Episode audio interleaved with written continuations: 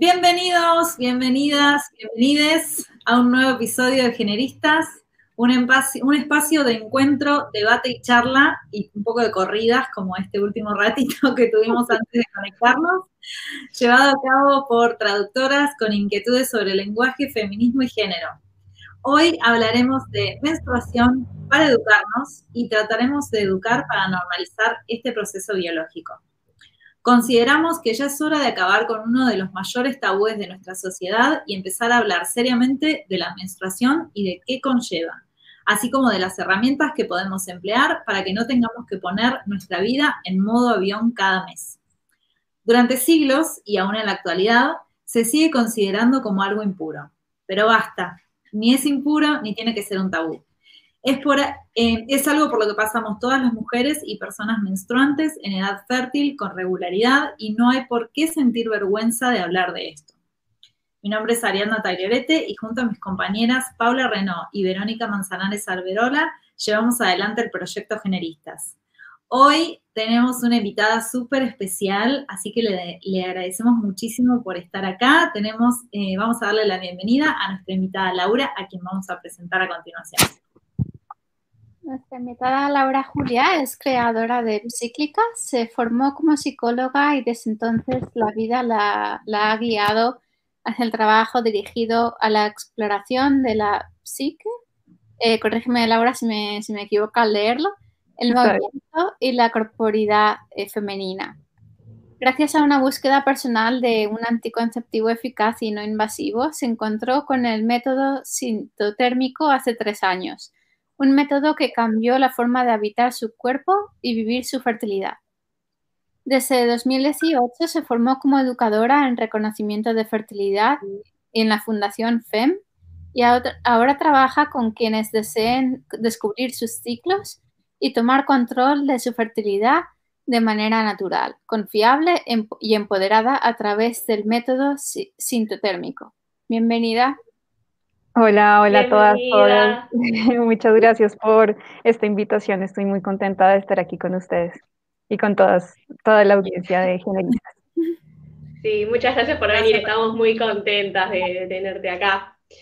Y para empezar, te queríamos preguntar un poco por qué crees vos que, mm, no se habla tanto de menstruación como una forma, digamos, de beneficio para nuestra salud eh, en general y, solo se la tiene en cuenta más que nada eh, con respecto a lo que es la fertilidad, el embarazo y a todas estas cuestiones, y no como algo que nos beneficia. Bueno, realmente esta es una pregunta eh, que contiene muchas preguntas en sí, porque es pues la complejidad misma de la menstruación, ¿no? que ha sido pues durante mucho tiempo un tabú y cuando hablamos de tabú, pues no necesariamente es solamente algo como prohibido, malo, escabroso, sino también pues que tiene mucho poder incluso de manera positiva y que a, nivel cultural pues es muy variado, eh, como se puede observar, pero en general pues por la tradición católica, judaísta y islámica de nuestro, pues de la sociedad que, global, eh, pues esto ha cargado con un estigma muy fuerte en torno a que nosotras menstruemos. Sí, eso por un lado, como esa carga religiosa tan fuerte que nos ha permeado en la cultura en general, y por otro lado, eh, pues esa idea como de, de, hacerla ya más, más moderna, de hacerla como algo más higiénico, ¿no? El, más higienista, más de salud, más visto como con esa esterilidad, eh, de, pues que de alguna forma nos aleja un poco también de, de, de, una forma de verla como más global. Entonces, bueno, eso, eso por un lado, como la forma en que se ha, se ha visto a nivel cultural, pues tiene muchos tintes y por lo general esos tintes eh, nos han permeado de forma negativa. Entonces, eso da para una charla gigante de muchas, de muchas formas.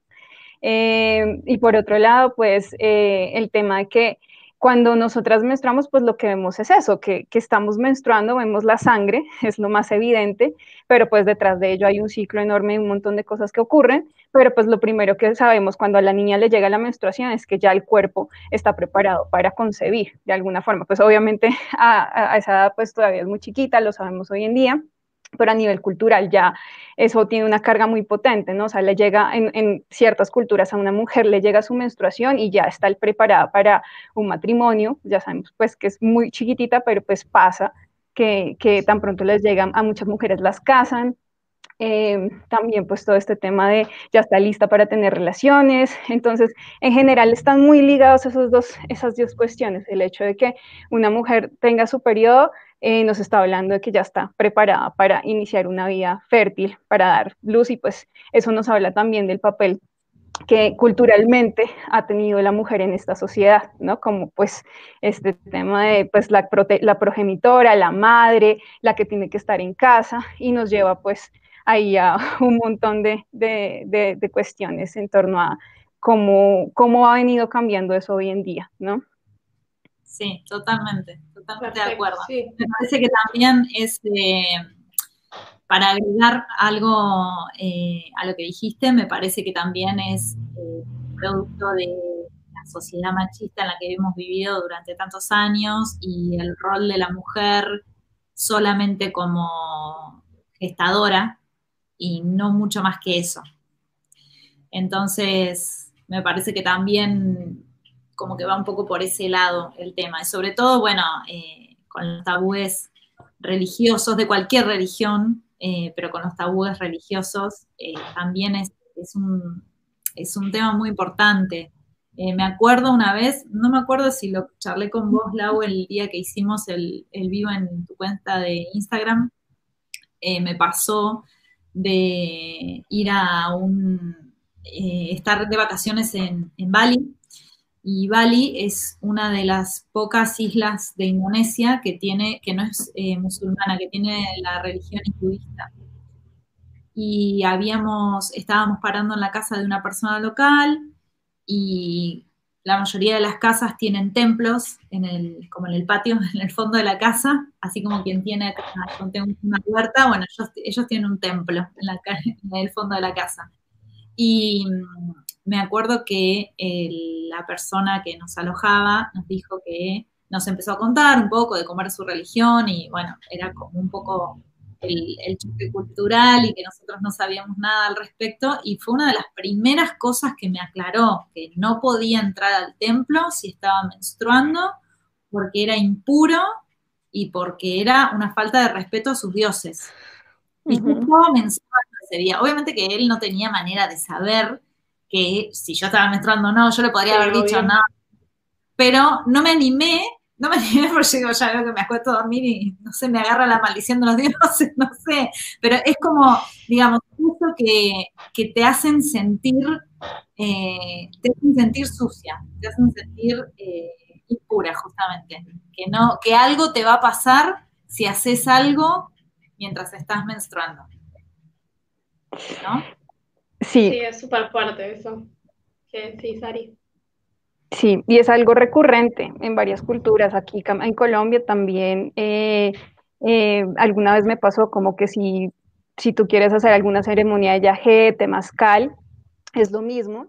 Em, yo tengo opiniones como encontradas, como un poco ambivalentes frente a esto, porque pues claro, o sea, es, es, un, es sus creencias, es algo pues que debe ser muy respetado, pero también esta idea que la menstruación es algo impuro, es, es como ese estigma con el que tenemos que cargar, eh, pues es bastante, pues bastante negativo y de alguna forma es algo que, que nos, que, que, nos marca de por vida, porque pues cuando nos, no tenemos acceso como una educación en la que nos dicen, hey, mira, lo que pasa en tu cuerpo es esto, esto, esto y lo otro, eh, te va a llegar la menstruación, lo que tienes que hacer es ponerte eh, este tipo pues de, de, protección o pues bueno, hay distintas formas de vivirlo dependiendo de la cultura en la que estemos, eh, pues realmente es algo que, puede chocar mucho a una, niña, a una mujer y puede pues cargar con esto durante muchos, muchos años. Eh, también pues sé que a nivel espiritual se considera pues que es como un poder muy fuerte, ¿sí? Eh, es la, la en, en, algunas culturas se considera la fase de la hechicera, de la bruja, porque es un momento de mucha introspección y es un momento en el que se tiene mucho como un, poder intuitivo muy fuerte, o sea, está como este tinte también, como les decía, el tabú que, que, no necesariamente es negativo, sino como que también no se nombra porque tiene un poder muy, pues que, que de alguna forma puede ser como poco, no, no fácilmente controlable. ¿Sí? Entonces, no necesariamente tiene que ser negativo, pero pues es algo como que tiene muchos tintes eh, y que a nosotras en Occidente pues nos choca un montón y es como, wow, es que como así que no puedo entrar, que, porque pues como así que soy impura, claro. Eso, eso choca un montón con, con nuestras creencias. También ver que hay culturas, por ejemplo, aquí en La Guajira, eh, es algo que ya no se practica tanto, pero hay un documental que se llama La larga noche de las nueve lunas, que es un, pues, un documental que habla sobre la tradición de algunas culturas guayús, en que las chicas que recién les llega su periodo eh, están como en una especie de, no, no, recuerdo el nombre exacto, pero es como una especie de de Maloca, pues un, lugar que construyen para ella, en la que está durante nueve lunas resguardada, pues después de haber recibido su primera menstruación. Y es una forma en la que se transmite el conocimiento eh, de, generación en generación para las mujeres guayú. Ahí ellas aprenden a tejer y aprenden como muchas cosas que se transmiten en ese momento cuando ella ya pasa a esta, a esta nueva etapa de su vida, cuando le llega su menstruación. Para nosotras esto pues es como, wow, nueve lunas encerrada. Me muero. si ustedes habían escuchado sobre esta tradición, por ejemplo. No, no, no. nunca. No. no, no. Claro, es que pensar, o sea, ponerte a pensar nueve lunas encerrada.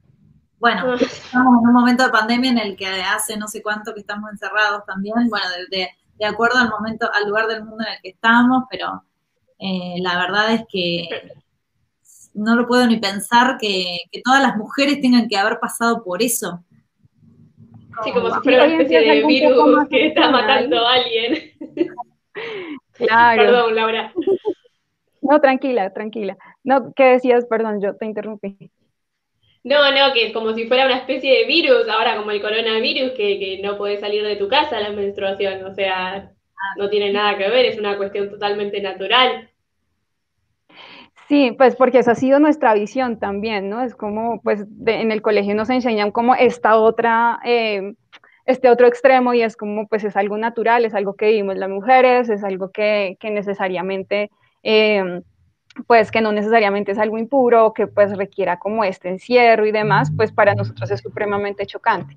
No estoy diciendo pues que sea bueno o malo, claro, eso es una discusión súper pues amplia, eh, donde creo que no está dicha la palabra final, pero pues pienso que eh, no necesariamente es, es eh, pues es como esta forma de tradición que, que pues en la que se,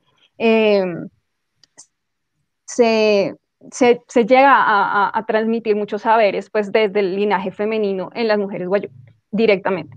Claro, ha habido mucha polémica, por ejemplo, tengo entendido que en Nepal ya se prohibió prácticas similares, porque esto también se presta para muchas cosas, por ejemplo, a chicas que, que quedan ahí solas, entonces se presta para el abuso sexual, se presta para, eh, pues para, pues para cuestiones como que alguna chica alguna vez creo que si no estoy mal se, se incendió la, eh, pues el lugar en el que estaba y, y, y, pues falleció. Sí, se presta para muchas, muchas cosas, pero pues como les prohíbe tú si es una práctica cultural, igual se sigue haciendo.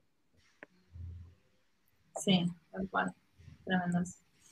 Em, bueno, te quiero preguntar, ahora que hicimos un poco una introducción al, tabú, eh, te quiero preguntar algo de lo que estuve hablando esta semana en mi, cuenta de Instagram, em, que es eh, sobre la importancia de la ovulación en el ciclo menstrual.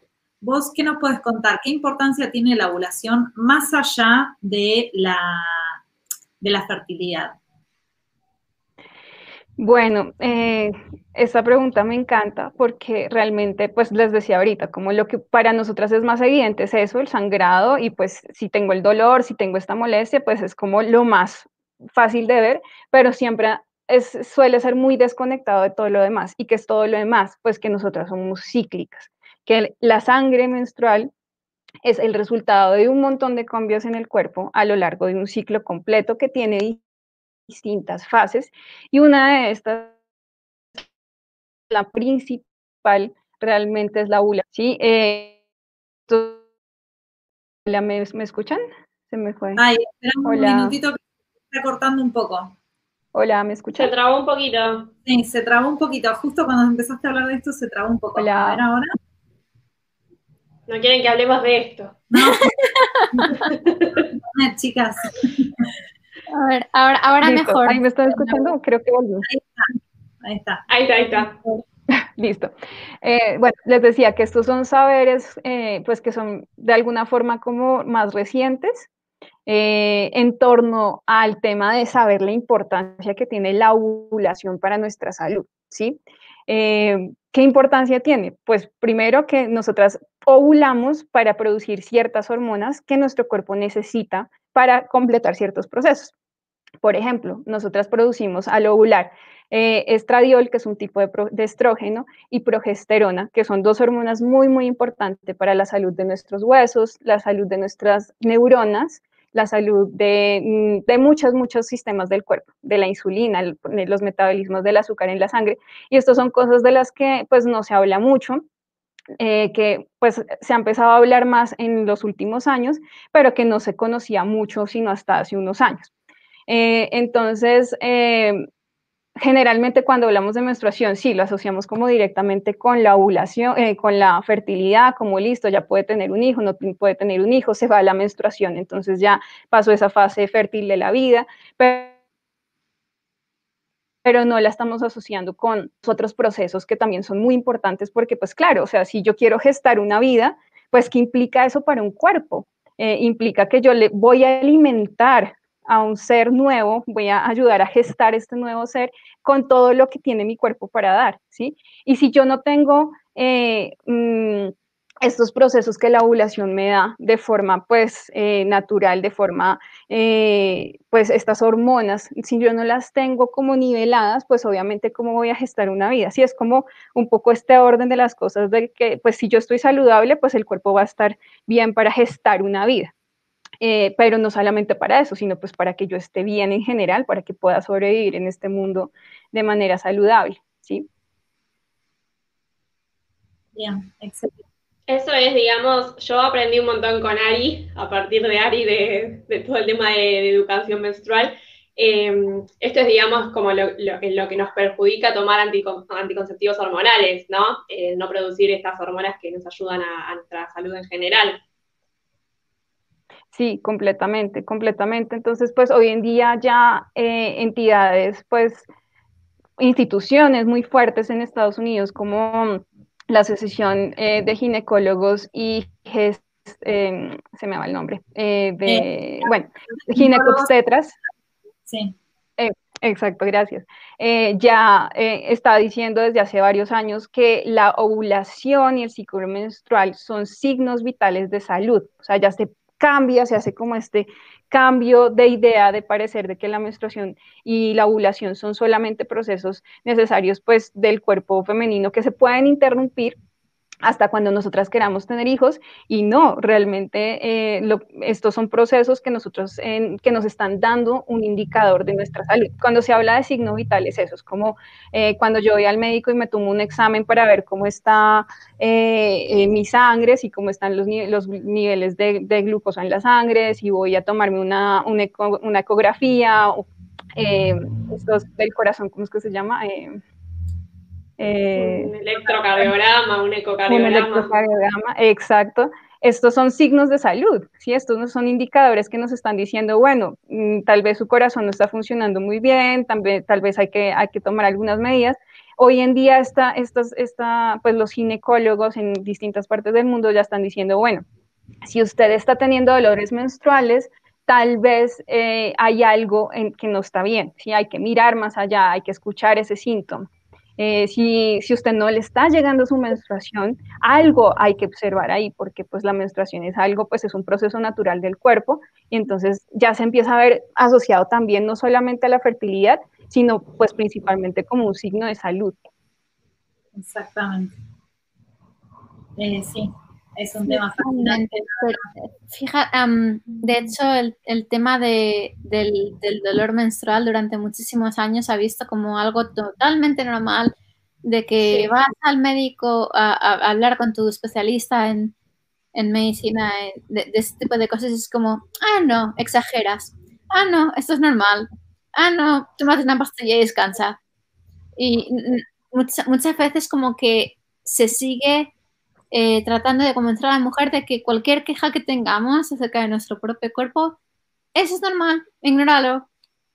Y no sé, es, eh, parece como que aún cuesta, ¿no? El, darse cuenta de que eh, el análisis que estamos haciendo nosotros ahora, em, creo que aún cuesta de que llegue al campo de la medicina y que una, persona especialista en medicina llegue a contarle a una paciente, decir, eh, miremos esto porque parece que algo no funciona eh, en base a,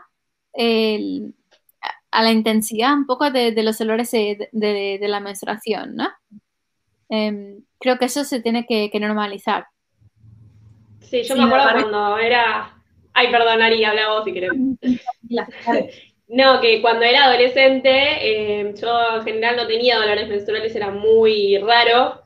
Y, era como la, la afortunada, era como la, la, rara, la afortunada dentro de, mi grupo de amigas, porque en general todas tenían que tomar ibuprofeno o, la bolsita de agua caliente, en la panza, en la espalda, eh, un día que no se podían mover ni siquiera, y yo era como el bicho raro, digamos, a la que no le dolía casi nunca, y, y eso era como lo raro, que, que, no me doliera y no al revés, el hecho de que, de que quizás un día no pudieras moverte, eso se consideraba como lo normal. yo, me acuerdo de, situaciones, una, una compañera de clase siempre faltaba el primer día de regla porque el dolor era tal que vomitaba y no podía ni sentarse.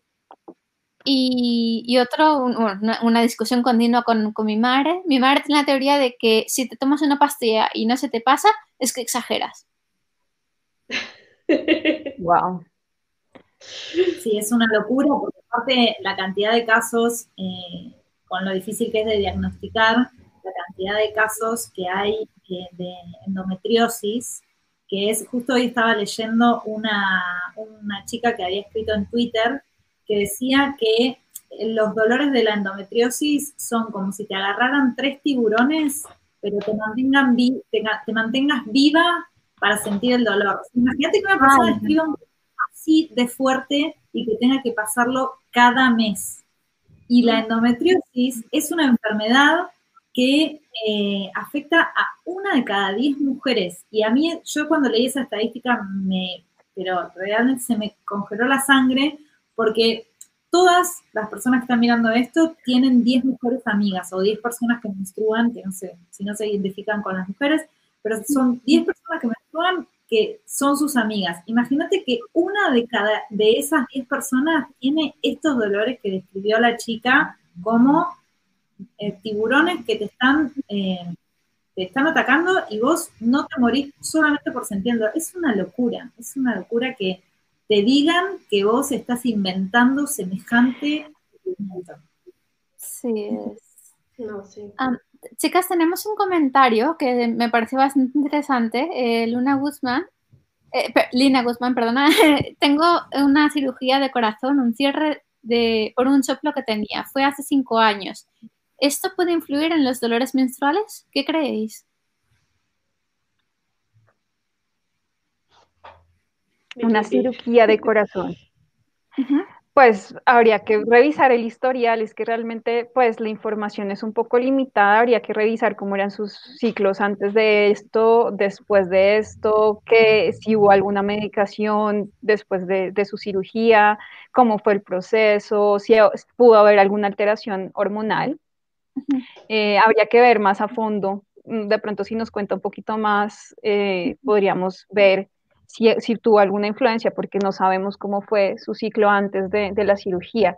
Realmente eh, hay, hay muchas cosas que pueden influir en el ciclo, como en la salud en general. Por ejemplo, si yo no estoy durmiendo bien, si yo tengo enfermedades como, o sea, pues en general como crónicas, digamos, las personas que tienen ya lo mencionaba eh, Ari, eh, endometriosis, hay personas que tienen pues por ejemplo, padecen depresión, eh, padecen ciertos distintos, pues distintas condiciones de salud muy variadas y de acuerdo al momento del ciclo en que están, van a notar cambios diferentes a una persona que no tiene estas condiciones en particular. Entonces, esto es algo tan, tan, tan, eh, tan particular que habría que mirar los casos ya, eh, pues uno por uno también. Eh, justo acaba de escribir, dice, los ciclos siempre han sido fuertes, es decir, vómito, mareos, olor fuerte, y gracias por leer los comentarios. Wow, bueno, no, sí, sí ha sido algo de siempre. Eh, hay algo importante aquí a mencionar y es que si bien una de cada diez mujeres padece endometriosis, eh, esto puede, para que una mujer sea diagnosticada con endometriosis pueden pasar hasta 10 años, ¿sí?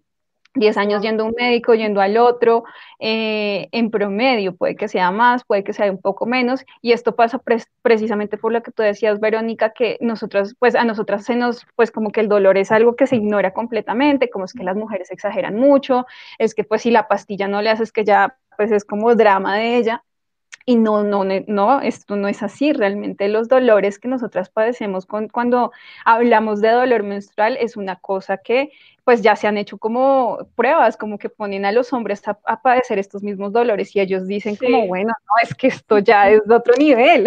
sí.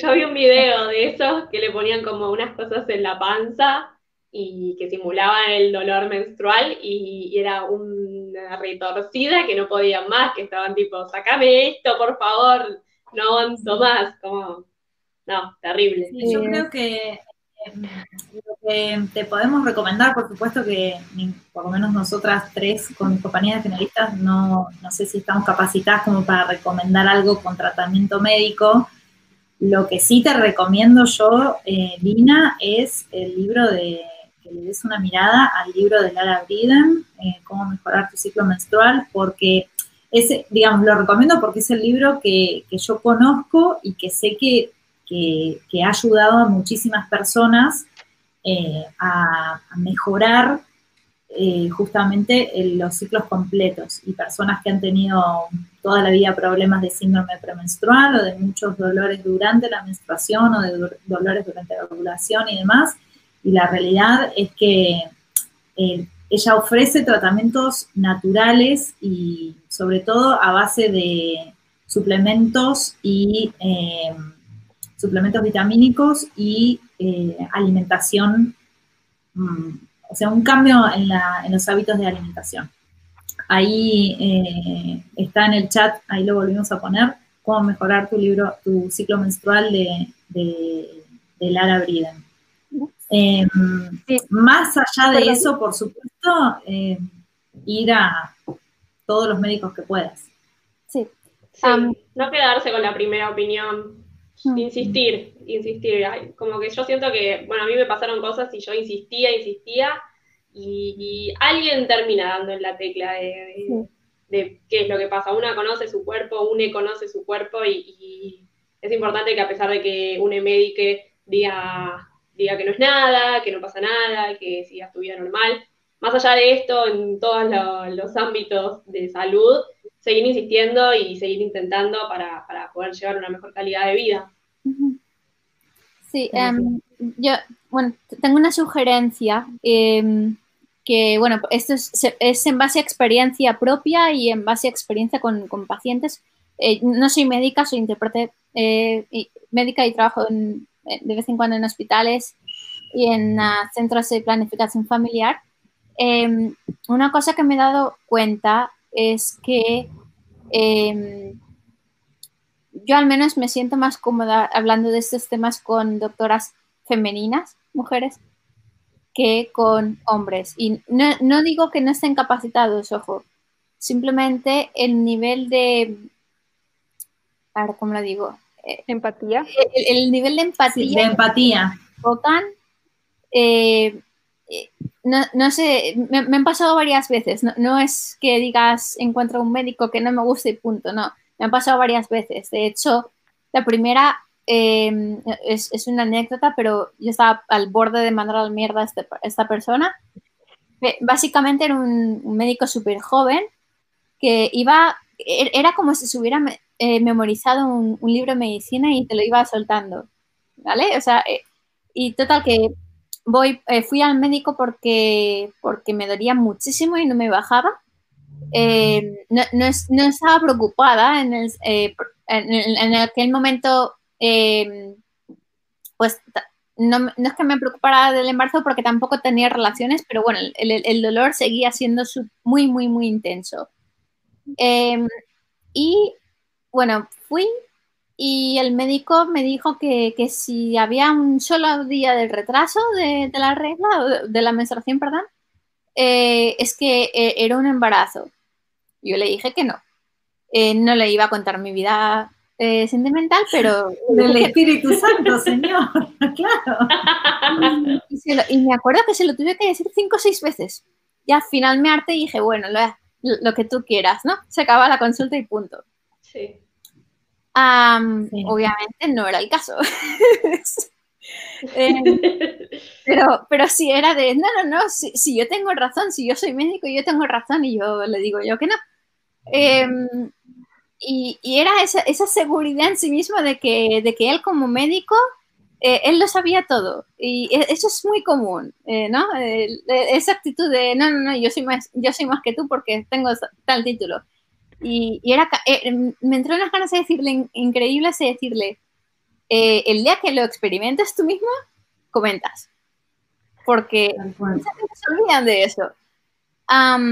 la, última que, también estuve muy cerca de decirle cuatro cosas, eh, el médico básicamente me dijo literalmente que exageraba, que las mujeres pensábamos demasiado. Ah, bueno. sí.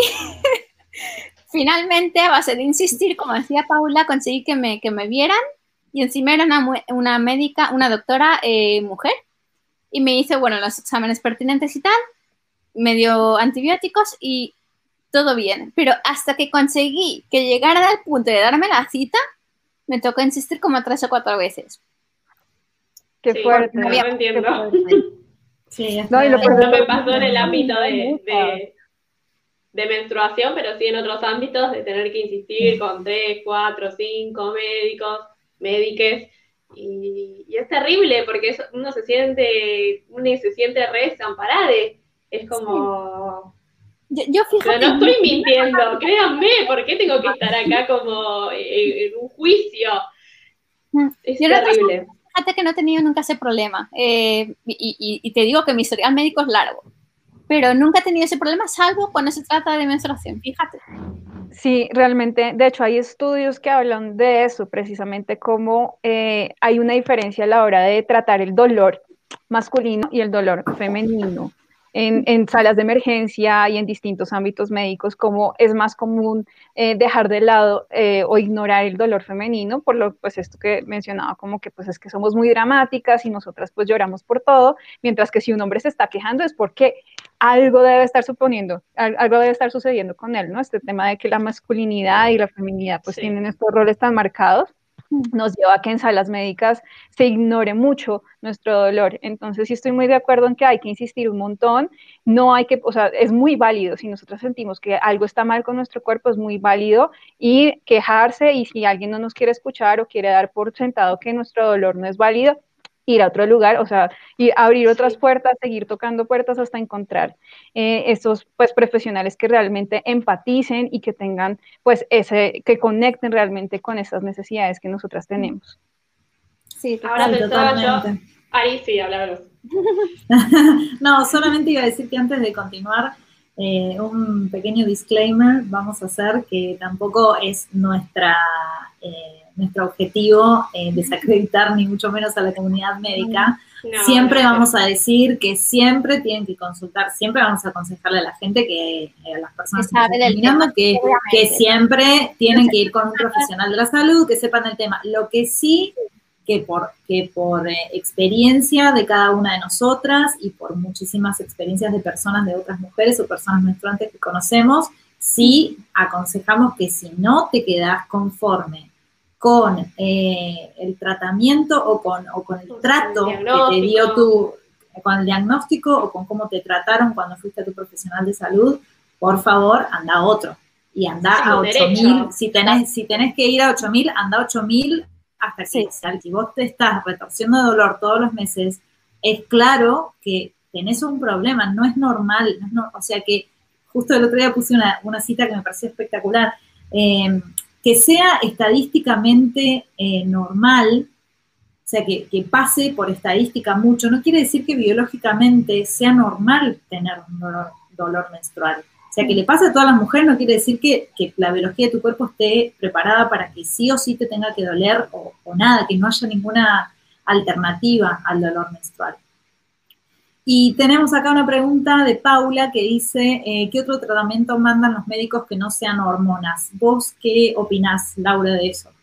Bueno, por fortuna, como decías tú, esto no es como una diatriba en contra de los médicos para nada, pero pues sí hay que reconocer que hay una cultura en torno a ignorar muchas veces nuestros síntomas eh, y que ha venido cambiando precisamente con este chip que estamos dando de pues que está cambiando en torno a que la menstruación no es solamente como un proceso ahí aislado que hay que manejar con productos de higiene menstrual, sino que es pues un proceso mucho más complejo y hay doctores que ya lo están viendo de forma más holística, ¿sí? viendo que pues si hay algún tema en la menstruación, no, necesariamente es un tema de menstruación, sino que puede ser un tema de azúcar en la sangre, un tema de tiroides, un tema pues como mucho más global. Entonces, por ese lado, como que ya se están generando protocolos para ver eh, distintos tipos de, exámenes, eh, por un lado, y por el otro, por ejemplo, se están trabajando mucho el tema de la terapia canábica, pues todo este sistema de cannabinoides que, que, es bastante, pues está muy relacionado con eh, el manejo del dolor y pues de forma pues muy responsable con personas que han estudiado el tema, que trabajan con, con cannabis medicinal que también son como alternativas muy interesantes.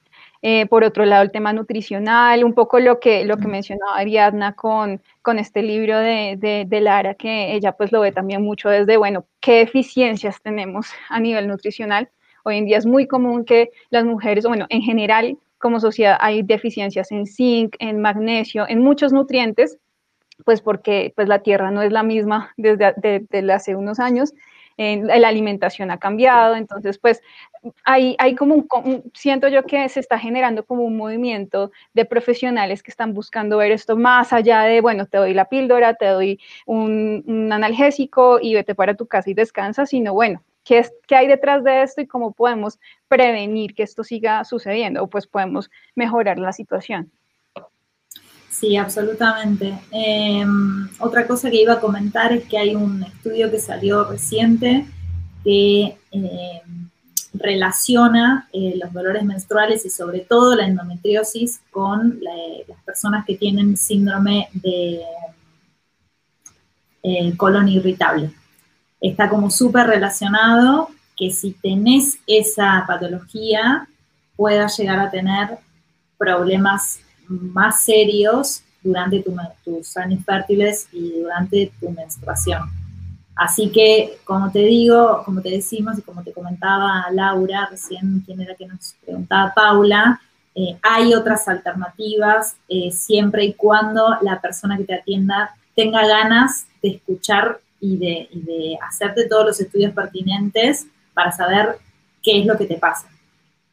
La realidad es esa. Norma, a ver, eh, en el libro este que nosotros hablamos de Lara, ella lo que, lo que dice que es que no es normal, es un dolor que te impida seguir con tu vida. Si vos te tomas un eh, analgésico y no se te pasa, eso ya es muy por encima de lo normal. Ya no es normal que te, que te duela, por empezar. Y si encima te tomas analgésicos y no te deja de doler, no te hacen ningún efecto, bueno, ya ahí puede ser que justo ese ciclo hayas tenido un problema o que tengas un problema que sea un poco mayor y más, eh, más serio, que tengas que, que poder encontrar algún tipo de tratamiento. Sí, yo, perdón, quiero agregar algo a esto y es que precisamente tenemos que salirnos un poco de esta idea de que los médicos son los que tienen la última palabra y empezar a tomar responsabilidad de, también de nuestros cuerpos al, educarnos también, ¿no? Al empezar a comprender cómo es que funciona nuestro cuerpo, a empezar a investigar, como Lara misma lo dice, ser, detectives de nuestra salud y a empezar a, a, a indagar como qué camino puede ser mejor para cada una. ¿Sí? No solamente como, ah, es que el médico me dijo, es que él no me resuelve, sino, bueno, yo qué puedo hacer como persona, cómo me puedo informar, qué, qué soluciones puedo ir encontrando que sean diferentes a la que me han venido dando que no está funcionando.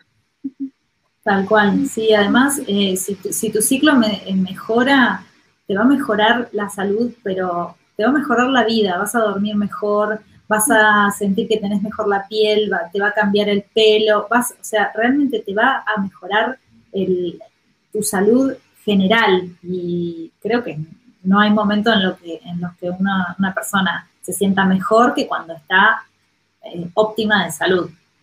Sí, totalmente. Hay un comentario de, de, Lina que dice, normalmente las respuestas de los médicos, una de cada diez mujeres les pasa y esa eres tú. Eh, realmente son respuestas que no dan seguridad, pues hacen sentir como que te toca y que, te aguantes. sí, lo único que, diría es, sí que es verdad que, eso es una, contestación bastante habitual y que, todo te dan estadísticas como para que te quedes más tranquila. Eh, no solamente tema menstruación, es eh, en todo, prácticamente en todo. Y, em, y, bueno, mala suerte si te toca, ¿no? Esa es un poco la, idea. Pero es, es, lo que estaban diciendo Ari y Laura, es eh, cuestión de, de no dejar solamente que, tu vida dependa de, lo que diga una persona. Al fin y al cabo, sí, tiene estudios de medicina, sí puede llegar a entender mejor lo que te pasa, pero si tú misma no te conoces, no sabes, no analices un poco los cambios ¿no? que, han, que habido en tu vida. Imagina, hay etapas de mucho estrés, eso influye mucho en la menstruación, eh, la alimentación influye en la menstruación. Eh, cambios en tu vida importantes que a lo mejor no tienes en cuenta, un ejemplo, te mudas a otro país por lo que sea, todo eso influye. Eh, medicación, eso influye. Em, entonces, todo eso hay que tenerlo en cuenta, ¿no? No es en otros países, pero por ejemplo, aquí lo primero que te piden, por ejemplo, cuando te registras en una clínica, en un, ambulatorio que le llamamos en España, eh, con, con especialistas de medicina, es dime todo tu historial y dime qué cambios has hecho recientemente para tenerlo eso en cuenta. No solamente a nivel menstruación, pero eso ah. influye, ¿no? Entonces, eso hay que tenerlo en cuenta. Y no hace falta llamar a, tu especialista para pensar, bueno, he estado estresada, he comido mal últimamente, he dormido bien, he dormido mal. Eso es algo que podemos pensar nosotras. Tal cual. Sí, tal cual. Tal cual. Bueno, eh, avanzamos un poquito. Chicas, ¿me escuchan Hay bien? Hay una pregunta, Ari, que, creo que va con, la siguiente pregunta. Que es, ah, ¿qué otro tratamiento mandan los médicos que no sean hormonas?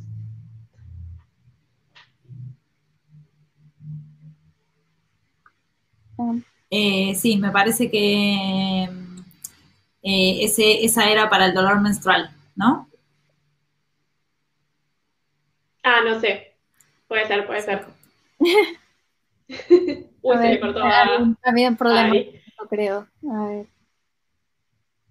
Em, hay, un comentario em, mientras eh, de Liliana. Dice, em, hola chicas, he tenido una, he sido una sufriente de mi periodo hasta que nació mi primer hijo. Me tenía que volver del colegio y por cuatro horas me pasaba un tren por encima. Wow. Imagínense lo naturalizado que está el dolor menstrual, que yo tenía apendicitis y me dijeron que tenía dolor de menstruación o que me estaba por venir o, algo así. Y tenía apendicitis. Muy fuerte. Liliana, lamento que hayas pasado por ese dolor tan fuerte y que nunca nadie te diera respuestas, pero pues bueno, eh, por fortuna, al parecer ya ha mejorado. Qué bien, qué bien. Igual, pues eh, siempre que, que, regrese, ten muy presente esto que hemos venido hablando acá, que no es normal y si hay algo ahí que ha cambiado, hay que prestarle atención para, pues, escucharlo, escucharlo como un grito de llamado en nuestro cuerpo diciéndome, diciéndonos como, hey, así como cuando yo me intoxico porque comí algo que no está bien y me duele el estómago, eh, pues cuando eh, tengo un dolor menstrual, pues es mi cuerpo diciéndome que hay algo ahí que tengo que revisar más a fondo. Entonces, pues prestarle mucha, mucha atención a estas señales del cuerpo. Genial. Igual no creo que, no creo que le vuelva porque es mi mamá y ya no. Pero eh, ella siempre siempre charlamos del tema. Eh, y bueno, eh, gracias mami por estar ahí presente. Bueno, perdón chicas, se me, había, desconectado. ¿Les parece que eh, seguimos un poquito con eh, las preguntas que hemos preparado. Preguntas, sí, dale. Sí. Mm, Laura, ¿nos podrías contar qué es el método, el método sintotérmico y en tu opinión, por qué no tiene tanta difusión?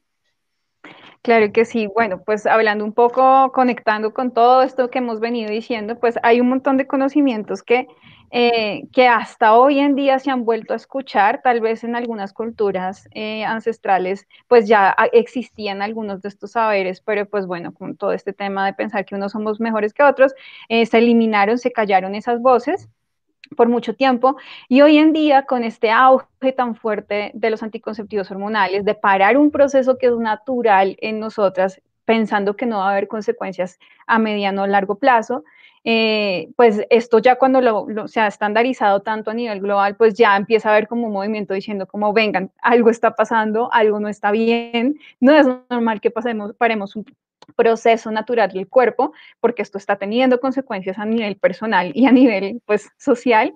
Entonces, cada vez somos más las que hemos venido diciendo como no tiene que haber otras alternativas y yo personalmente pues me encontré con el método sintotérmico que consiste en un método en el que nosotras, bueno, primero partimos de un saber y es esto que les comentaba y es que la ovulación es el eh, el evento principal del ciclo y pues si no hay ovulación no hay menstruación y que gracias a la ovulación pues producimos estas hormonas de las que les hablaba y por fortuna la ovulación pues nos da señales eh, eh, en nuestro cuerpo, o sea cuando nosotras estamos ovulando nuestro cuerpo cambia de distintas formas que podemos observar como por ejemplo, eh, no sé si alguna vez han visto que en la ropa interior uno ve que tiene algunos días como un flujito, puede ser como blanquito, pero a veces es un poco más transparente, eh, cambia y uno pues no tiene ni idea si es una infección o si, pero pues se, va después y ya no vuelve sino hasta el ciclo siguiente.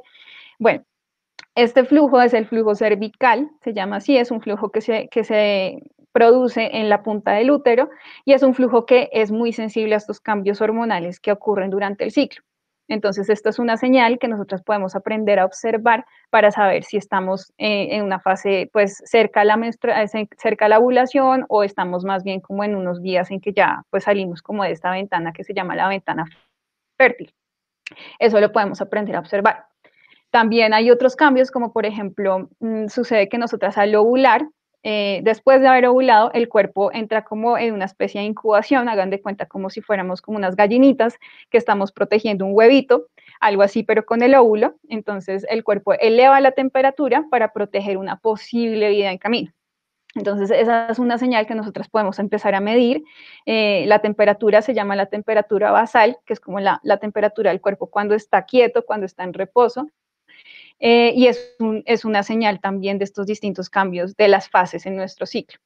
Eh, hay otros, pues también, pues que ya van variando de acuerdo a, a, las variaciones del método sintotérmico, pero estas dos son las principales. Entonces, el método sintotérmico es un método en el que nosotras comprendemos esto nos damos cuenta que no es como la, las fases del ciclo y en general el ciclo menstrual no son como este misterio que nos han pintado de que, ay, es que, mi hijita, usted cualquier día se puede quedar embarazada, es que tenga miedo porque, mejor dicho, esto es un, o sea, como ese misterio en torno al ciclo que nos han metido desde muy chiquitas, eh, que desafortunadamente ha sido desde el miedo y no desde el conocimiento hoy en día está dando un giro y ya estamos viendo que no es necesariamente eh, una, o sea, no necesariamente tenemos que ver la fertilidad y todo este tema desde el miedo y de prohibido, sí, como ni se le ocurra, sino más bien como, bueno, comprendamos cómo funciona el cuerpo y a partir de allí tomemos las decisiones que mejor se adapten a lo que nosotras queremos y lo que necesitamos en el momento de la vida en que estemos. Entonces, de ahí parte el método sintotérmico, eh, parte como eh, de, estos saberes para empezar a observar en qué fases del ciclo estamos y de allí se han desarrollado distintas reglas para decir, bueno, entonces ya sabiendo que tú no estás en tus días fértiles, estos días puedes tener relaciones sin protección y estos días que son tus días fértiles, pues no deberías tener relaciones sexuales o pues dependiendo de la intención de cada una, eh, pues puedes tener relaciones sexuales para conseguir un embarazo o tener relaciones sexuales con protección dependiendo muy, pues ya cada, cada, caso en particular. Entonces, eh, pues bueno, eso es como un mini resumen de lo que es el método. Excelente. Quiero agregar una sola cosa que yo aprendí de grande, de, ya tengo 35 años, lo aprendí hace dos años, me parece, que eh, justamente porque nos han convencido a las mujeres de que somos, que en cualquier momento podemos quedar embarazadas, en cualquier momento del ciclo podemos quedar embarazadas. Eh, la ovulación es un proceso que dura 24 horas como máximo. Y vos podés quedar embarazada cuatro días, dos días antes y dos días después de la ovulación. ¿Estoy diciendo lo correcto, Laura? Bueno, mm, depende, depende, pero sí, sí va por ahí. O sea, realmente eh, ya son como pues pequeñas claridades, pero sí es, es esto que dices es muy importante y es comprender que nosotros, a diferencia de los hombres, que los hombres pues eh, eh, producen semen todos los días del año, desde que entran en su fase como de, de, pubertad, desde que empiezan ya a ser fértiles hasta pues casi ya las últimas etapas de su vida, son fértiles todos los días del año. Nosotras tenemos un trabajo súper fuerte cada ciclo, o sea, el, eh, el cuerpo hace un esfuerzo muy, muy, muy, muy grande para producir un óvulo, y pues a veces puede ser unos dos o tres, pero solo en un momento del ciclo, que es la fase, este momento del ciclo que se llama la fase ovulatoria. Y eso ocurre solamente una vez en cada ciclo, que cada ciclo es diferente en cada mujer, claro, porque pues una cosa, por ejemplo, no sé, Ariadna puede tener ciclos de 20 días, yo, tengo días, de ciclos de 24 días, Verónica puede tener ciclos de 35 días, eso va a variar mucho de cada quien, ¿sí? Entonces, eh, pero lo importante es comprender que el óvulo eh, solamente va a ser liberado en esta fase que es la fase ovulatoria.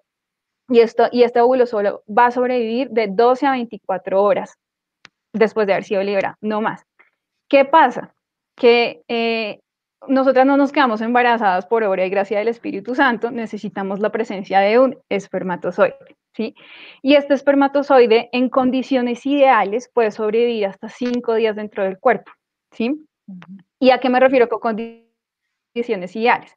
Pues que resulta que este flujo del que les hablaba, el flujo cervical, la función que tiene, dependiendo del ciclo, del momento del ciclo en que estemos, es o proteger el útero, o permitir el paso de los espermatozoides. E incluso funciona como un hotel para los espermatozoides. Entonces, si estamos en nuestra fase fértil, en esta ventana en que el flujo em, es más amigable con los espermatozoides, pues el, espermatozoide se puede quedar ahí un par de días esperando que nosotros ovulemos, o eh, si está en una fase en la que nosotros no somos amigables con los espermatozoides, pues van, van a morir inmediatamente, porque el entorno va a ser muy ácido para que ellos sobrevivan.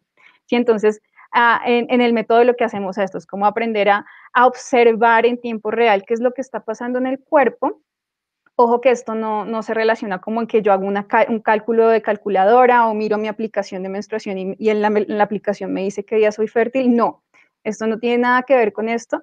Esto está relacionado como en un método muy, muy zen, en el sentido de que estamos muy viviendo en el presente, muy viendo qué es lo que está pasando en nuestro cuerpo en tiempo real para saber si estamos ese día fértiles o no. Clarísimo. Te quiero dar un abrazo virtual. Te abrazo la computadora. Súper claro. Una genia, una genia. De hecho, me gustaría hacer un apunte ahora que has comentado, Laura, el tema de eh, la, temperatura basal. Em, de hecho, una cosa que no te suelen decir, por ejemplo, es que eh, te la tienes que tomar siempre a la misma hora, todos los días, porque si no, de hecho, he estado haciendo el experimento últimamente y, hay unos picos que, que yo parecen una montaña rusa si no lo haces correctamente. Y entonces... Sí, sí, es todo un método. No, no, no, pero que es, em, a ver, yo creo que hay que ser un poco realista, ¿no? En el sentido de, tú te levantas todos los días a la misma hora porque yo no. o sea, las cosas como son. Claro.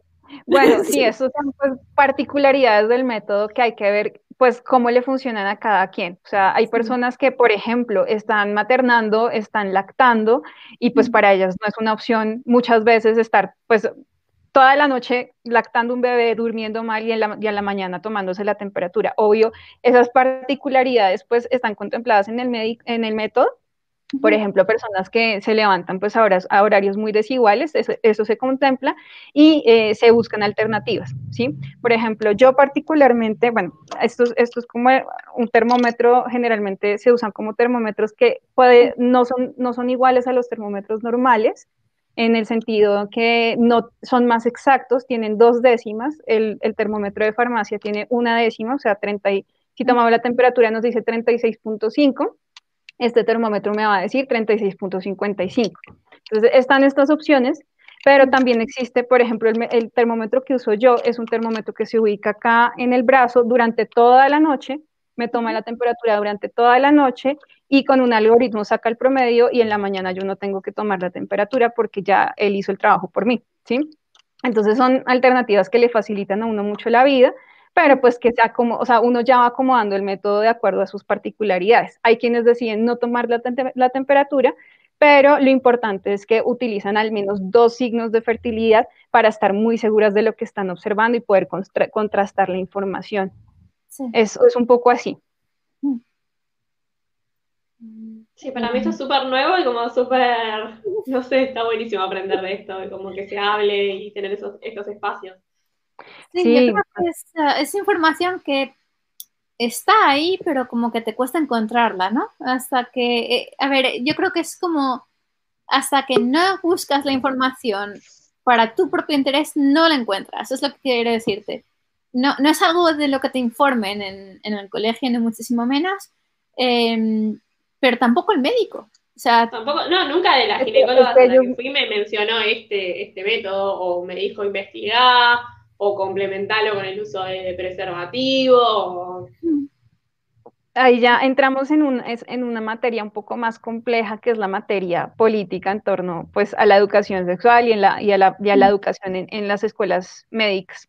Yo sé que los médicos no tienen malas intenciones, por supuesto que no, pero resulta que en las universidades muchas veces esto no se les enseña, se les enseña el método del ritmo, ¿sí? Y eso es el único método natural que existe.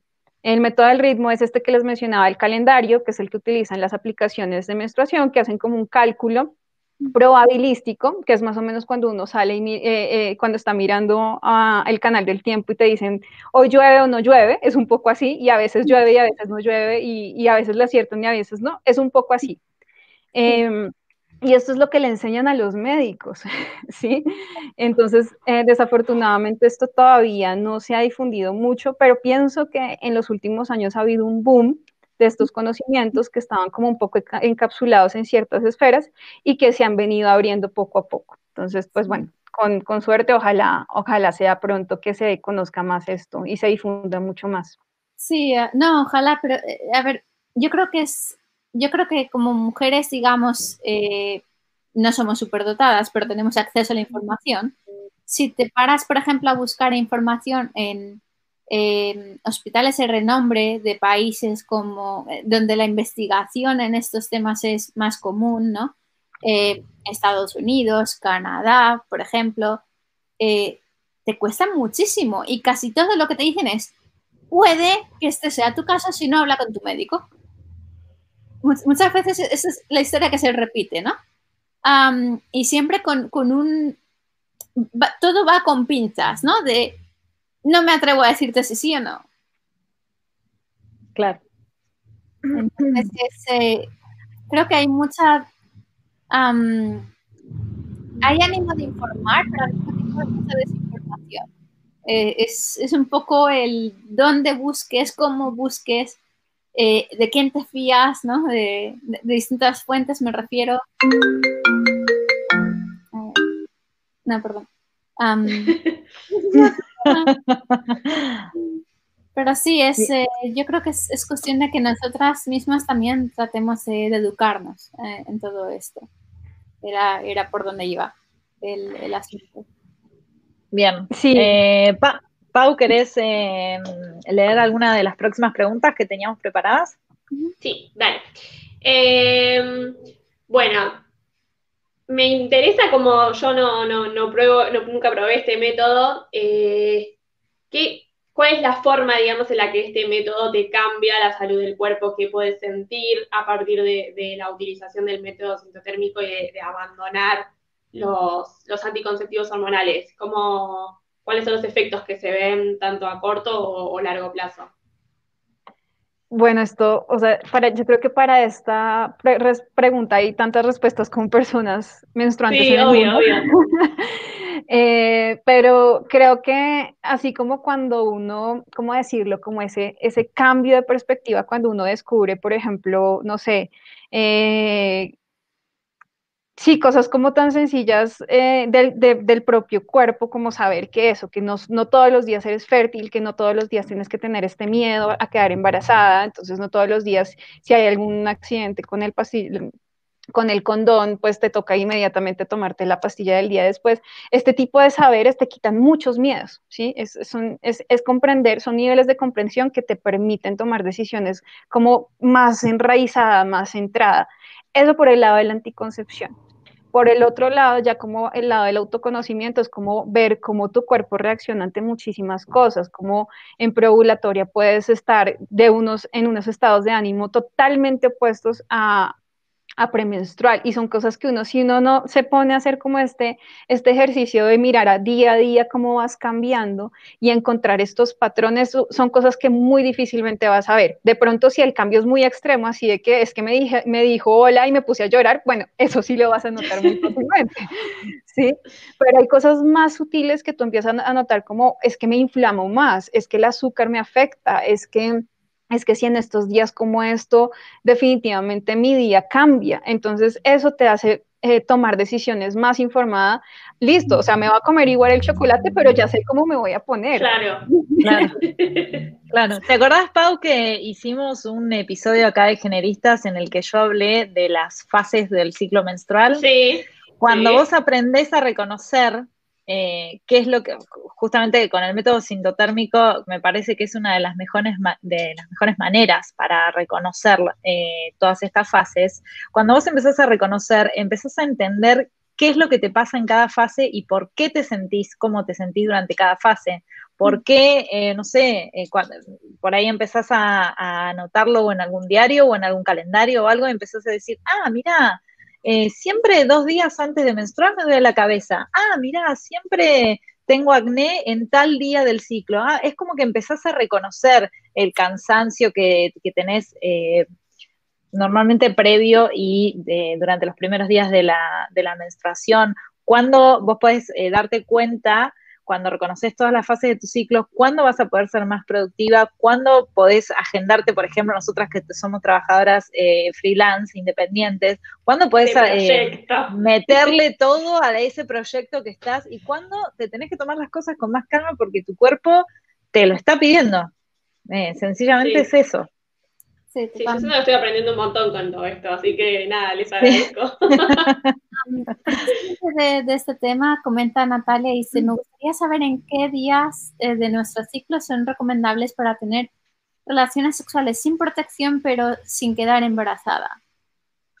Ok, Natalia. Bueno, te recomiendo mucho antes de tomar esa decisión de decir qué días puedo tener o no tener relaciones sin protección, esto pues hablando como de un método como el sintotérmico, eh, hay que conocer tus días fértiles, hay que explorarte y hay que conocer el método.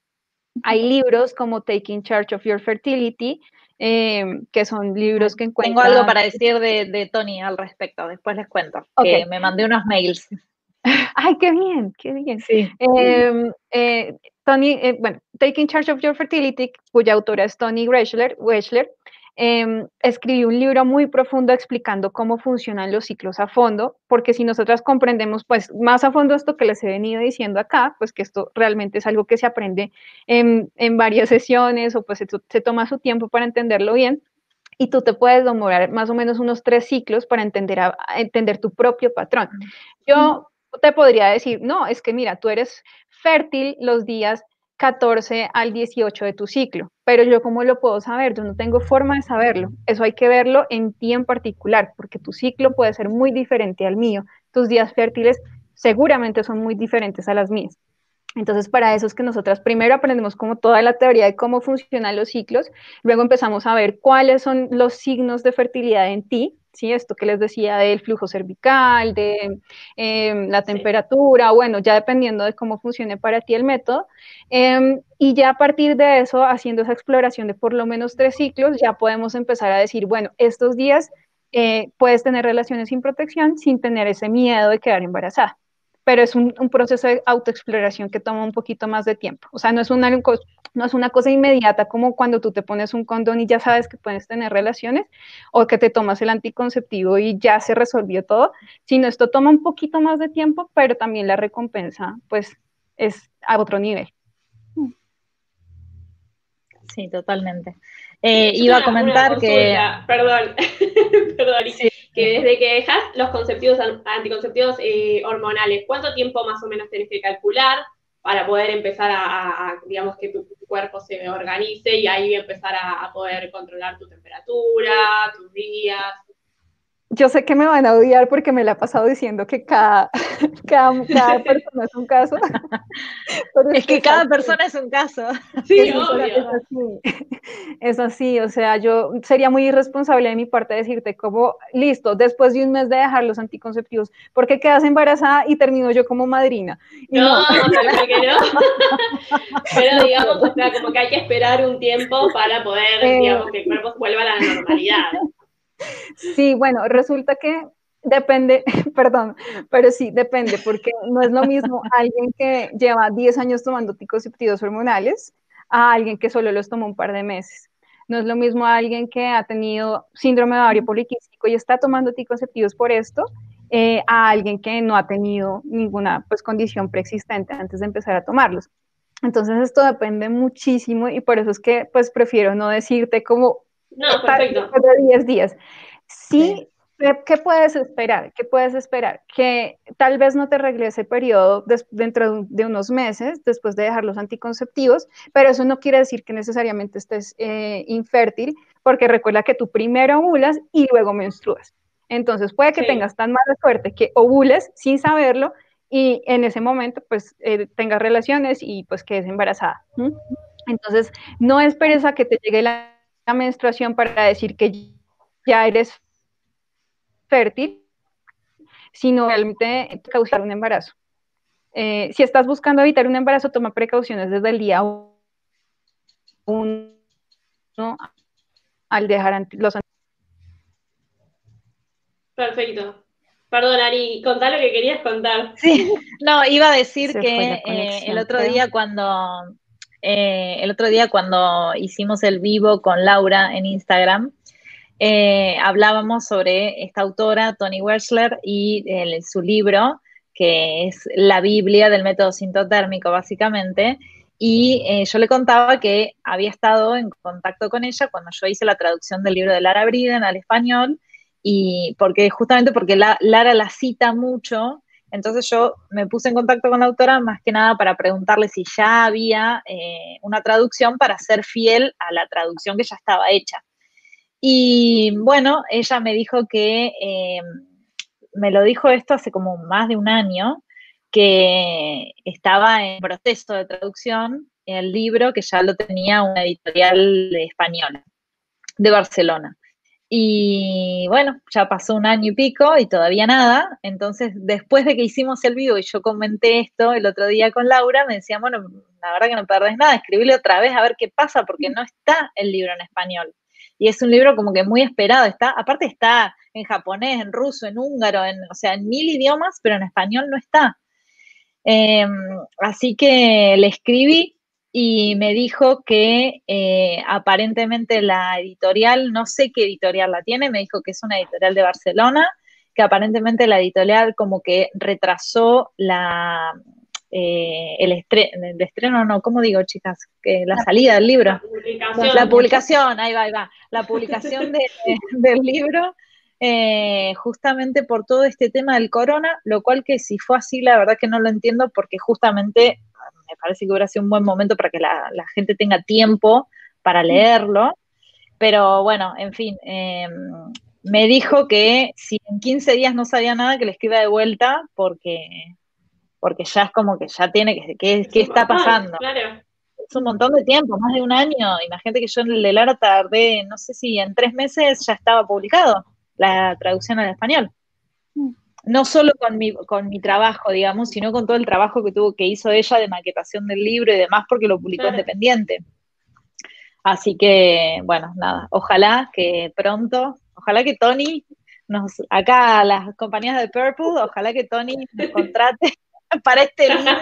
De hecho, Cuando salió el tema de la conversación, me acuerdo que, le dije a, Ari que, vi que tenía un par de, títulos más, no solamente este, eh, todo relacionado con el, tema, ¿no? Y, de hecho la idea, ojo, no, digo que vaya a pasar porque aún ya, yo sigo, crucemos dedos, pero la idea es proponerle traducir los tres títulos. claro. Sería espectacular. Laura está ahí como, sí.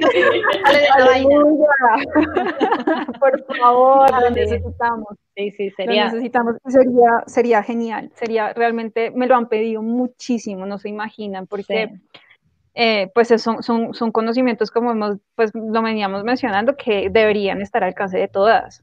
Sí. Sí. Fíjate que eh, yo creo que uno de los problemas también a la hora de, de formarse, ¿no? Es que casi toda la información a este o sea, de estos temas, me refiero, están en inglés. ¿Y qué porcentaje a nivel mundial tiene acceso al nivel de conocimiento en inglés para, como para acceder a estas fuentes? Al menos en el mercado español es muy poco.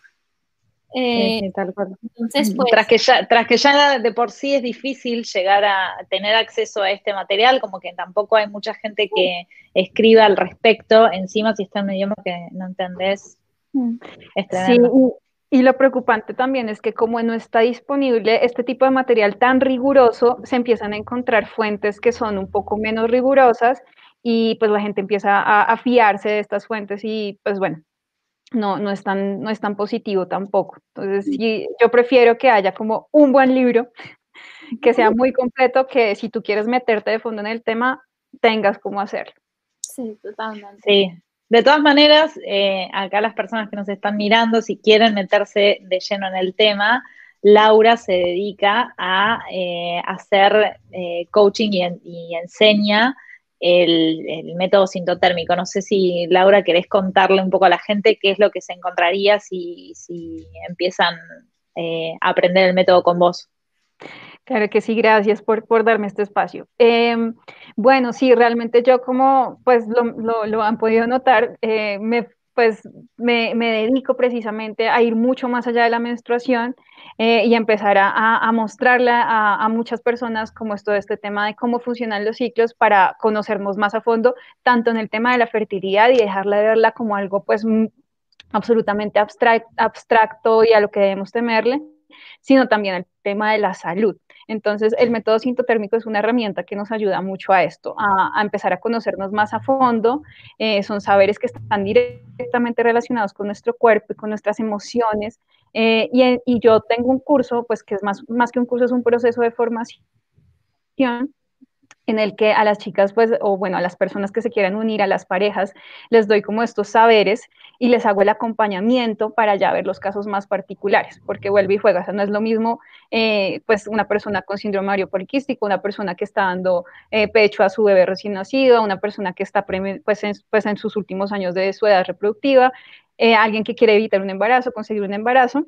Entonces, en este proceso yo me centro mucho en las partes particularidades de cada quien y las voy acompañando en un proceso de nueve meses eh, para pues darle nacimiento a, estos saberes del método sintotérmico en cada una. Entonces, el proceso que yo ofrezco se llama ciclosofía, que es un proceso en el que tomamos eh, sesiones durante 10 semanas, sesiones en vivo, y ya después de eso lo que hacemos es un proceso de acompañamiento durante los meses restantes. Entonces, sí, básicamente es eso. Eh, quienes estén interesados, les voy a dejar el enlace en, YouTube, en, en, la conversación de YouTube, donde pueden encontrar la información de mi curso. Voy a abrir grupo ahorita en septiembre, me quedan tres cupos para quienes estén interesadas. Eh, o interesadas, pues las parejas, eh, también esto es abierto como no necesariamente, o sea, no necesariamente tienes que tener pareja para esto. eh, puedes empezar explorándote a ti para ganar confianza en el método y ya más adelante empezar a usarlo. Esto también sirve para parejas del mismo sexo sin ningún problema, porque pues también como lo hemos, viendo, lo hemos visto, pues sirve para muchas cosas, no solamente para el tema de fertilidad, e incluso si quieren conseguir un embarazo, eh, pues también sirve muchísimo. Eh, entonces son muy bienvenidas todas, pues todas las personas que quieran aprender el método conmigo, les voy a dejar el enlace. Excelente, genial. muy bueno, la verdad que muy bien. Bueno, chicas, em, tenemos un montón de material como siempre que ahí nos queda en el tintero, pero ya vamos una hora y cuarto. ¿Qué dicen? ¿Hacemos una, preguntita más y cerramos? Sí, em, yo creo, en realidad nos quedan una pregunta y la otra es más em, comentarios que podemos tratar de, romper tabús, ¿no? De frases, hemos preparado una pequeña lista de frases que, eh, que solemos oír como, como mujeres, en, especialmente en, edad eh, menstruante, eh, y que, bueno, que queremos romper con todo ese tipo de tabús. Yo, chicas, perdón, yo me tengo que retirar, que tengo que ir a dar clase, así que me pierdo el final, y después lo voy a mirar igual. Pero, bueno, me encantó este espacio. Gracias, Laura, por estar con nosotras. Te lo agradecemos un montón desde el espacio Generistas. Y bueno, como siempre, Vero y Ari, me encanta compartir estos espacios con ustedes. Y después veo el final, así, así no me queda como eh, sin fin. así que bueno, me despido. Gracias a todos por vernos. Dale. Chao, mucho gusto. Gracias como veis en pantalla he dejado el, comentario de, Laura en su cuenta de, Instagram, así que la podéis seguir perfectamente. Y bueno, a ver, la pregunta era, es, más una reflexión que, una, respuesta de sí o no, pero es, hay países considerados de referencia, como Estados Unidos, como decíamos antes, eh, donde si bien es verdad que se publica muchísima información acerca de todo el tema de, la menstruación, de tema de, ginecología, em, aún en estos países el porcentaje de niñas y jóvenes que, no tienen acceso fácilmente a, em, productos menstruales eh, por falta de recursos económicos son, están disparadamente altos eh, en Estados Unidos solamente es el una, una niña o joven de entre 5 no tienen acceso a este tipo de productos por eh, falta de recursos. En, Reino Unido, por ejemplo, que creo que eran una de cada 10 y una de cada cuatro mujeres adultas. O sea, eso es horrible. Altísimo. De hecho, fijaros mm. que, bueno, por mi trabajo trabajo mucho con eh, servicios sociales y aquí se han llegado a dar casos en que servicios sociales dan cajas de productos menstruales a mujeres en edad adulta porque no se lo pueden permitir. Wow, qué fuerte. Sí, lo, es, por desgracia, por desgracia lo es. la pregunta en, en ese aspecto era, ¿cómo podemos combatir esto y ayudar a reducir las cifras? Wow, bueno, esto es también un tema que da para un live completo también, porque desafortunadamente, eh, pues, es, parte de la desigualdad del mundo, pues un tema de clase y un tema de, género y un tema de raza también. Eh, y es pensar que la menstruación es un lujo, ¿sí? Creo que esa, esa, premisa de por sí ya de entrada es un problema. O sea, que nosotras tengamos que pagar impuestos por productos de higiene menstrual es una vergüenza. Así que nosotras tenemos que ir a un baño y pagar por una toalla higiénica es una vergüenza. Esto es un producto de primera necesidad. Em, Sí, donde pues es muy común hoy en día, eh, pues no, no, no todavía no, es algo que se está empezando a proponer en ciertas universidades, si no estoy mal, el Reino Unido, ya en algunas de Estados Unidos, eh, en el Reino Unido, si no me equivoco, ya se, está, ya se están eh, entregando de forma gratuita los productos de higiene menstrual, incluso los, las copas menstruales, porque se reconoce como una necesidad, una primera necesidad. de hecho se hace. de, no, se está cobrando las mujeres por adquirir estos productos y también en los centros eh, educativos se, dan de manera gratuita eh, precisamente por, por esto, ¿no? Eh, pero, pero sí, es, eh, aún así muchísimo por hacer, realmente. Sí, para este término, pues para esto se ha, usado un término que se llama pobreza menstrual, que es precisamente esta idea de enunciar cómo es que este nivel de desigualdad está afectando a muchas jóvenes y a muchas mujeres en el mundo, muchas personas menstruantes en el mundo. Eh, no solamente en entornos rurales, que es algo muy serio, sino también dentro de las mismas ciudades. Hay personas que no pueden pagarse un tampón, una toalla, una copa menstrual. Eh, personas que no tienen acceso a la educación en torno a sus ciclos, que es que esto no se trata solamente de darle una toalla o darle un producto, sino que si a mí me llega, yo tengo nueve años, me llega la menstruación, yo no tengo ni idea de lo que está pasando y la poca información que me dan puede ser bastante desorientadora, ¿sí? Eh, y esto es algo bastante extendido a nivel global. Entonces, pues ya respondiendo un poquito a tu pregunta, eh, creo que esto está, eh, pues son como varias, varias cuestiones que hay que cruzar ahí. Es un tema de educación, es un tema de, equidad, eh, equidad de género, es un tema de acceso. Sí, un tema de educación que, pues bueno, que hoy en día ya hay bastantes organizaciones, por fortuna cada vez hay como más. Sí, totalmente. Ah, conciencia interdisciplinaria. Hola, hola. ¿Me escuchan? Ahora sí. está, sí, cada vez hay más conciencia y ahí nos quedamos. decía que cada vez, incluso ya en la misma academia se está hay un campo que se llama como estudios críticos de la menstruación, en, las que, en los que precisamente se están hablando más esto, eh, este tema en muchas, de una forma interdisciplinaria, porque es un, es un tema que toca muchos niveles, de muchas esferas, pero que en últimas lo que nos debe importar es esto, es que hay niñas que no tienen acceso a esta educación y a estos productos. Eh, y por fortuna hay colectivos que se están esforzando mucho en hacer llegar estos, estos esfuerzos. Entonces, pues quiero aprovechar para invitarles a apoyar colectivos como aquí en Colombia, por ejemplo, tenemos a las chicas de menstruación que están justo, pues que precisamente en estos momentos de, de cuarentena surgen como iniciativas para educar y para llevar eh, eh, estos tipos, estos productos de, higiene menstrual a distintas a distintas partes de, Bogotá, donde pues las personas no tienen acceso a estos productos, pero hay muchas más, está en, algunas partes de África está Period Link, eh, en, aquí en Colombia también pues hay, hay iniciativas populares, pues como colectivas como la Carpa Roja, como Princesas Menstruantes, que están haciendo trabajos muy importantes de precisamente llegar a las comunidades y empezar a establecer estas conversaciones y cambiar pues un montón de mentalidades en torno al tema. Sí, tal cual. En Argentina quiero nombrar em, a las chicas que tienen eh, Ecofeminita, se llama, y también tienen dentro de ese colectivo una campaña eh, para concientización, educación menstrual y em, donaciones de productos menstruales, eh, que también se llama menstruación. Por eso cuando la nombraste me acordé. Eh, sé que están en Buenos Aires, eh, no sé, me imagino que distribuirán a todo el país, pero bueno, son un colectivo social. El otro día me comentaron, hablando con alguien al, al respecto de esto, que en Sudáfrica, por ejemplo, lo que hacen es que en las farmacias tú puedes Em, eh, pagar, digamos, un producto sanitario y lo meten todo en un, como en una, hucha, digamos, y quien lo necesite lo puede pedir. Ah, mira, eso está buenísimo.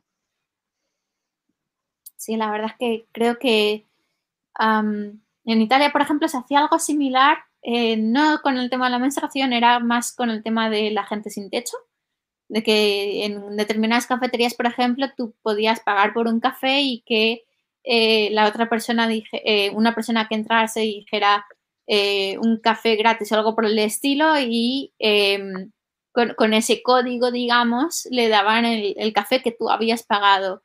Y creo que es una iniciativa muy buena y, que anima ¿no? a, a concienciar. Sí, tal cual, sobre todo porque no podemos elegir no menstruar. No, no, desde luego, desde luego. Es, totalmente necesario y, creo que es importante em, reconocer la, labor de, determinadas ONGs y determinadas em, eh, determinados sistemas asociaciones ¿no? al respecto. Mm. Pero sí, tal cual. Aquí no conozco sí, ninguna apoyar, eso, apoyar. Perdón, eh, decía que apoyar estas iniciativas, aportarles, si, si no podemos apoyar de forma económica, eh, aportarles pues con nuestro trabajo, con nuestros conocimientos desde la academia, hay mucho que hacer, eh, pero es eso, comprender que, que hay un nivel de desigualdad muy importante que afecta a muchas mujeres que no pueden asistir a sus trabajos que no pueden asistir a su escuela porque no tienen acceso a estos productos de, salud menstrual. Mm, sí, totalmente. Bueno, llegamos al fin. Ahora sí. una hora y 25 minutos. Ya, bueno, como siempre decimos que va a ser una hora, ya todas las personas que nos miran ya saben que, que lo ponen mientras cocinan, mientras cocinan una, algo, una, una masa en pizzas caseras y ya saben que, tienen un episodio de generistas para, para mirar y para escuchar cuando, cuando no nos miran en vivo. Bueno, les queremos agradecer muchísimo a Laura su participación, la verdad que un placer tenerte acá. Eh, estamos súper contentas. Eh, se ve que a las, a las personas que nos estaban mirando les vino muy bien esta información y les gustó mucho tu participación. Así que muchísimas, muchísimas gracias Laura por estar ahí. No sé si te perdimos por la conexión. ¿Estás, nos oyes? Creo que ya volvió, creo que ya volvió. Alcancé a escuchar un poco. Eh, ¿Me escuchan? Sí, ahora sí, sí, ahora sí. Está con un poco de delay. Bueno, no, muchas gracias a ustedes por la invitación. De verdad, estoy muy contenta de haber hecho parte de esta, de esta conversación con ustedes y bueno, espero nos veamos en una próxima ocasión. Ojalá que sí, ojalá que sí. Genial. bueno, muchísimas gracias entonces. Eh, tenemos algo más para charlar antes de que terminemos este capítulo. Eh, no sé si, Vero, si querés introducirlo vos, una pequeña sorpresa barra anuncio que tenemos para hacer desde Generistas y acá con, con mi compañera Vero que es la fundadora de Purple Traducciones Audiovisuales o Audiovisual Translations. Eh, tenemos un servicio nuevo que nos gustaría que las personas que nos miran acá en Generistas sean las primeras en enterarse, porque es como nuestro bebé Generistas. Así que, eh, Vero, si querés te, paso para, para, que cuentes un poco de qué es. bueno, es, un servicio que eh, se llama em, edición inclusiva. El objetivo es ayudar un poco a, las empresas que quieran em, abrirse un poco puertas en todo el, todo el tema del lenguaje inclusivo y que estén un poco, un poco perdidas. hola Laura. Hola, perdón, perdón. No, no, tranquila, no pasa nada, no pasa nada. Si hemos entrado y salido 20 veces con Paula, así que no pasa nada. Internet es lo que tenemos hoy en día, ¿qué va a ser? Sí, totalmente. No, estamos presentando el, servicio de em, edición inclusiva eh, de, Purple. Básicamente el, objetivo es ayudar a las empresas a em, empezar a tomar conciencia de lo que es el lenguaje inclusivo. Ah, se tiende a pensar que el lenguaje inclusivo es solamente eh, emplear eh, la E al final de cada palabra, Em, en vez de la O como, como genérico. Y, no, es eh, mucho más allá de, todo eso. Eh, consiste en incluir a todo el mundo, especialmente en tema de marketing y en tema de educación y medicina. Eh, es muy importante, ¿no? Tomar conciencia de que hay que incluir a todo el mundo, porque a lo mejor suponer una empresa que se dedique a vender determinados productos y que diga, ah, no, el lenguaje inclusivo es que es un poco engorroso o que no acabo de manejarlo. Em, eh, si a una persona, por ejemplo, a una mujer le, em, empleas únicamente el masculino genérico, que es lo que se ha hecho tradicionalmente, dependiendo de cuál es su postura política y social, puedes perderla como clienta. Y me refiero a cualquier persona no binaria, por ejemplo. Y eh, lo que queremos hacer es ayudar a, las empresas o a las ONGs o eh, servicios públicos a tomar conciencia de que, de que hay maneras de dirigirse a las personas porque si no, no llegas a ellas, básicamente. Em, Totalmente. Em, tenemos acá un, eh, un, pequeño texto que nos gustaría leer eh, al respecto de este, de este servicio nuevo que tenemos en Ingenieristas. Lo voy a leer porque es la primera vez que sale a la luz, así que sepan disculparlo, pero bueno, eh, les queremos contar bien de manera detallada. Así que si, si te gustaría que la comunicación de tu empresa o emprendimiento tenga perspectiva de género, si pensás que tu empresa o emprendimiento debería hablarle a todos los géneros sin distinción, pero no sabes bien cómo lograrlo, si estás a favor de utilizar un lenguaje con perspectiva de género, pero todavía no te animas a comunicarte con la nueva tendencia de la letra E, Bien, desde Generistas y en colaboración con la empresa de traducción Purple Audiovisual Translations, de la que mi compañera Verónica y yo somos fundadoras, te presentamos nuestro nuevo servicio que llamamos Edición Inclusiva. ¿Qué es Edición Inclusiva? Es un servicio eh, que consiste en una consultoría de idioma con perspectiva de género. Lo que hacemos es ayudarte a mejorar toda la comunicación escrita y oral de tu empresa o emprendimiento para que encuentres tu propia voz sin dejar afuera a ningún género. ¿Por qué te decimos que es importante que encuentres tu propia voz? Justamente porque en el afán de subirte a una tendencia en constante crecimiento como es el lenguaje inclusivo, es importante que tu comunicación no suene forzada y mucho menos falsa. A nadie, nadie le gusta comprar algo ni consumir algo de alguien que le está vendiendo una cosa completamente forzada. Así que cuando te comunicas con tu público, ya sea en redes sociales en o en tu sitio web, es clave que puedas transmitir confianza y profesionalidad, sea que vendas un producto o un servicio. Y si de repente tu discurso cambia por completo y suena forzado, corres el riesgo de perder credibilidad. Eso no te puede pasar. Así que por eso te presentamos nuestro servicio de edición inclusiva en la que te vamos a brindar estrategias para que nadie se sienta fuera de tu, comunicación. Si conoces a alguien que pueda interesarle este servicio o si te interesa para tu propio negocio, no dudes en contactarnos. Puedes dejarnos un mensaje en el Instagram, que es arroba generistas, Ahí nos puedes encontrar, nos puedes mandar un mensaje directo, nos puedes mandar un mensaje directo a mí o a Vero en nuestras cuentas de Instagram también. Vero es arroba de Media Translator y la mía es arroba aritaglio. También eh, nos pueden mandar mensajes directos ahí y con gusto vamos a responder cualquier duda, consulta o pregunta que tengan al respecto de esto y de cualquiera de los encuentros en los que nos hayan visto en Generistas. Así que bueno, eso es todo por hoy.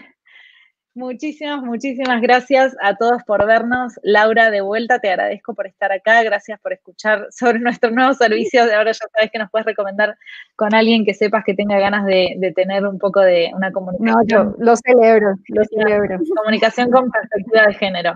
Así que te agradecemos muchísimo. Fue un enorme placer tenerte acá. Y bueno, quien dice, a lo mejor te podemos invitar otro día para seguir hablando de la educación menstrual.